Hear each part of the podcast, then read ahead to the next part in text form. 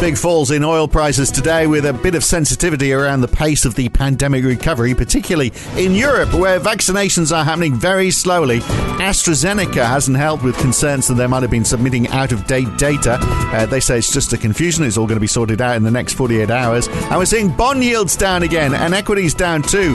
We'll look at all of that, plus UK's job numbers and what Janet Yellen and Jerome Powell were saying in front of the House Financial Services Committee, and a big fall in the Kiwi dollar. Why is that? It's Wednesday, the 24th of March, 2021. It's the morning call from NAB. Good morning.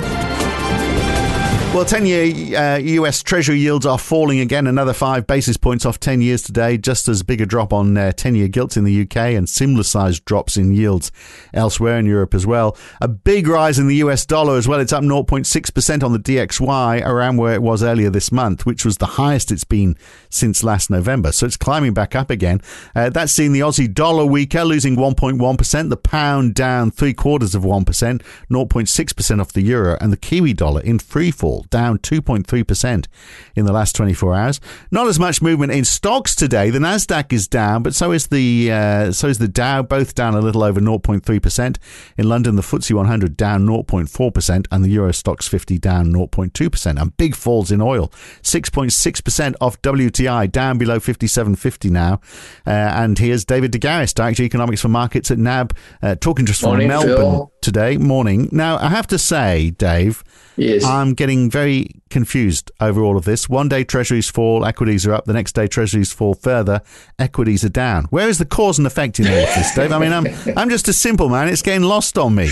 No, it's fair enough. And I, I tell you what, I, I, need to speak less on this podcast. Seems that uh, what the last two times we've been just talking about oil prices. So, um, you know, at the end yeah, of last yeah. week, and here we are today. Well, it's as though they, they've looked at the schedule and they're going, "All oh, right, we better uh, react because David uh, Garis is going to be on again." I, am going to have to educate you a little bit on oil, Phil. That um, most people looking at international oil tend to look pr- probably more at Brent rather than yeah, you know WTI. the US centric WTI. But you know, they're but both Brent, same, it's the, the same, same, story. Down, it's down, yeah. not quite yeah. as much, but yeah, same story. Yeah, yeah, absolutely the same story, and it's pretty much seems to be a, a, a, similar similar affliction that's cast over you know equity markets and bond markets. Uh, you know, in the past 24 and a little bit longer than that, Phil. Indeed, since um, you know the sell-off we had in bonds, the market now is becoming a little bit more worried. I mean, the European uh, lockdowns across the country. Uh, across the countries there, France, Italy, Germany. Um, you know that's that's uh, that's dogging sentiment. Um, so yeah, the markets are just in very much in a holding pattern, aren't they? I mean, risk risk uh, appetite is on the back foot. That's the theme running through the market right now. And of course, you've had piece of news over the AstraZeneca announcement yesterday suggesting that they need to update their results for the most recent trials because that only included uh, data up to uh, February 17. Um, mm. That information's been promised within 48 hours from AstraZeneca, but it's just another. Um, well, it's not, not going to help the confidence. Yeah, no. it's not going to help that confidence amongst uh, people in Europe who don't want to take it, though, is it? So that could uh, slow down things there. Yeah, and on the, on the I mean, I guess uh, so. The, what you're saying is oil largely is down because there's going to be less demand because the lockdowns mean we are going to move out of all of this uh, so much slower. So in the UK, for example, fi- a five thousand pound fine now introduced next week mm-hmm. for anyone leaving the country without a good reason, uh, and uh, that's going to continue until July at, at the earliest. So I yes. mean, not long ago, Boris Johnson was saying that you know by mid July everything would be finished, but it looks like it's going to drag on even in the UK, even though everyone's getting vaccinated there. Yeah, I think that that's the big conversation point. Um, in the northern hemisphere whether there will be a um, you know a, a, a, summer to travel to the continent as the usual which is you know the usual state of affairs so um, you know that's what that's what uh, people are interested in and now they're thinking and, and I think Europe, you know, investors in Europe are thinking the same thing. You know, the European uh, vaccine rollout has been problematic. Been these issues over, you know, whether they're going to share uh, vaccines. Um, and while the UK um, latest numbers, it's even more encouraging. Well over, well over 40% of the population vaccinated now, more than half the adult population. Um, the European numbers are, are, lagging at 13%. It is rising, but not rising fast enough for the market right yeah. now. So yeah. it, it, it's really the um, the fly in the ointment, and the the market is right to be thinking about. It, it is still totally about the pandemic and uh, how well that's going to be managed from yeah, here. well, I, I, mean, and there's you know numbers that aren't encouraging. I mean, it's very small, but the number of deaths in the UK in the last 24 hours has actually mm. risen despite that uh, uh, mm. those vaccination numbers. I mean, you know, a lot lower than they were, but uh, yes. you know they're not continually tracking down. And then you've got Chris Whitty, who's Boris Johnson's chief medical officer. They had a press conference earlier. Uh, saying that you know we're not going to eradicate this thing. It took hundred years to get rid of smallpox. It's the only yes. disease that's been successfully eradicated from Earth. We, we're going to be stuck with this thing. I mean, that was a bit. That's not what we wanted to hear. He loves he loves good news, Chris Whitty, doesn't he? Um, but you know, he's the chief medical officer. You expect him to. His job is to worry about those things, and he's only telling telling us some of the uncomfortable truths there. But it's all about the vaccine from here, isn't it? And the UK experience so far, Phil, um, has been extremely encouraging, both in terms of hospitalisations. Um, and, uh, and and and deaths, which thankfully are coming down. Uh, you know, to think what the numbers were only two to three months ago. It's it's a big big improvement. It depends from here on whether that continues to be the story, of course. So Tapas was saying yesterday, you know, there's a bit more risk sentiment around, bit, mm. and and and now it's the opposite. And it's 24 hours. I, I mean, I, I, guess it's it's just every bit of news is pulling everyone oh. in every direction, isn't it? It, it? There is that, and I think if we think um, you know, the next week through Easter and beyond Easter, we'll be getting into the um, the March quarter reporting season in the US. So obviously, it's going to tell us about how companies performed this past quarter, but also what the outlook is like now that um, what US vaccinations are up to, what nearly 30% of the population. Um, so the situation there seems to be brightening. Um, they do have the variants to, de- to deal with as far as COVID is concerned. Concerned, so the market will be paying attention to that. Yeah. Uh, and we'll be coming into the um, uh, data feed, Phil, over the next month, six weeks of um, the impact of the stimulus payments, you know, in the shops yeah. and so forth. So, so um, and I guess the inflation fears they seem to have subsided, don't they? Uh, even though we, you know, we're going to follow that 1.9 trillion recovery package at some point with that 3 trillion, uh, if it happens, infrastructure plan. So we had uh, Raphael Bostic from the Fed saying overnight that the stimulus isn't going to last forever.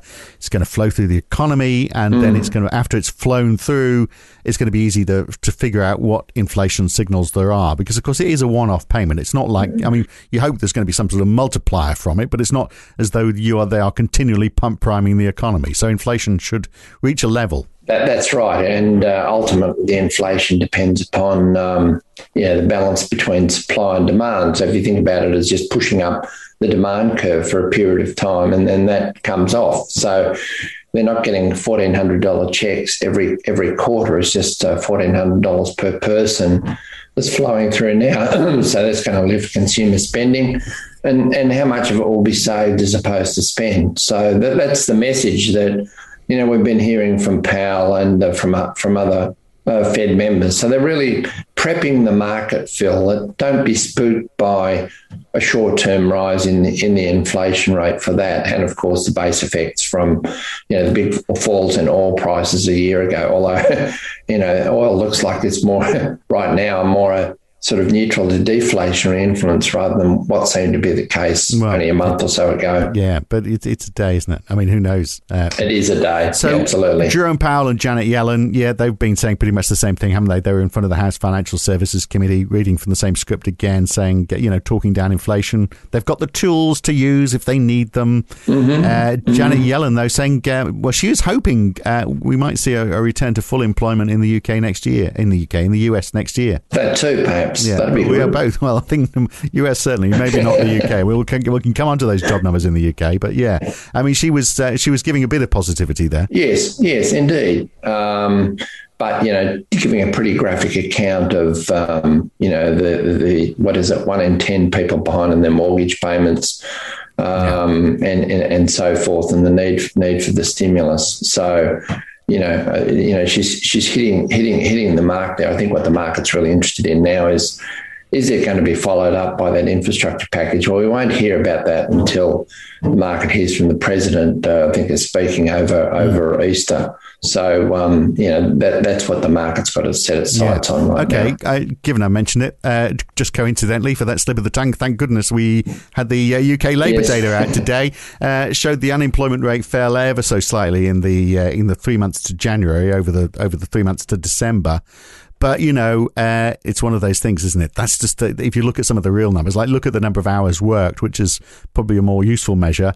That fell 1.4 percent for those three months over the three months up to December. So no real recovery happening there just yet. Yes, and even even with the cloak from the um, coronavirus job retention scheme, uh, payroll numbers are still down 2.4 percent on what they were a year ago, even with the um, you know, the job uh, uh, wage subsidies. So I think, you know, and, and, and now that's been extended, we're not going to find out how the, the UK is responding um, in terms of its labour market until later in the year when that scheme rolls off. What is it, September this year? So, this weakness in the Kiwi dollar uh, overnight. So, I mean, part yeah. of that is the strength of the US dollar. I mentioned that it is up today. Of course. Is it just that? Because, I mean, it is a lot more than the Aussie dollar's falling. It's more about um, the announcement that they had yesterday over housing Phil. So, the government is announcing some measures that are going to be phased in over several years, both to curb the demand side, particularly demand for investors, um, demand from investors for housing. So, interest deductibility, changes to capital gains tax, as well as some measures to boost um, the supply side of housing. So, you know, the, the, the market's takeaway that from that, Phil, is that it reduces pressure on the uh, the RBNZ to tighten rates over the next you know one to two years. So we saw. Uh, a pretty chunky pullback in uh, New Zealand bond yields. Um, the five year was down um, you know, nine basis points, the two year down by five and a half basis points, and the Kiwi, as you said, underperforming. In fact, it's down another 1% uh, since London opened this morning. So Aussie Kiwi up comfortably above 109 this morning. Yeah, wow. So it's going to be an interesting experiment, isn't it? So they're trying to see make houses more affordable so that uh, less investors and more homeowners is the idea behind all of it, isn't it? Yes. So, Yes, of course. You know, if you curb the demand for investors, what impact does that have on the you know, potential supply side of housing too, and what about the impact of, ha- of housing on, you know, consumer sentiment, wealth effects, uh, and and the like. So, so this is this story's got further to play yeah. out. Quite a drop in home sales, coincidentally, in uh, February in the United States as well, six point six percent down for February, but that is just one month, and it's quite volatile. Yeah, the weather, I think, had a bit to do it, of course. Yeah, the storms that they've been experiencing, uh, mm. and uh, Janet Yellen and uh, Jerome Powell, their double act, uh, they are back in front of the Senate Banking panel later on. So, same script, different day, perhaps. Uh, PMIs for the UK and Europe later on, given all the, the lockdowns, they're probably not going to be that good. UK CPI, uh, as uh, we saw the earnings up, didn't we, in those job numbers? But that, that is almost certainly because the lower paid workers, were, yeah, they yeah, were lower paid workers weren't yeah. losing their jobs. So, uh, in fact, we had a twelve percent fall in hours worked in the accommodation and food sector over that uh, from one month to the next. So that's quite a drop. Well, there you go. Yeah. So uh, yeah, so and that will have uh, influenced all of that.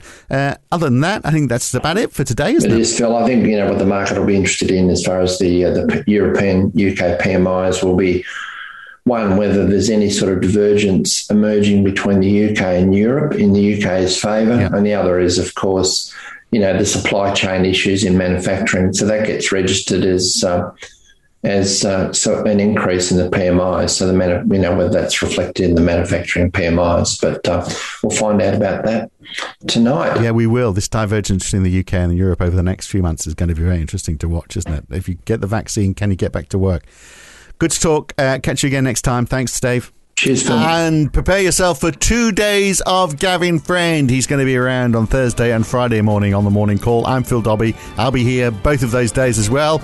Catch you tomorrow morning. Thanks for listening.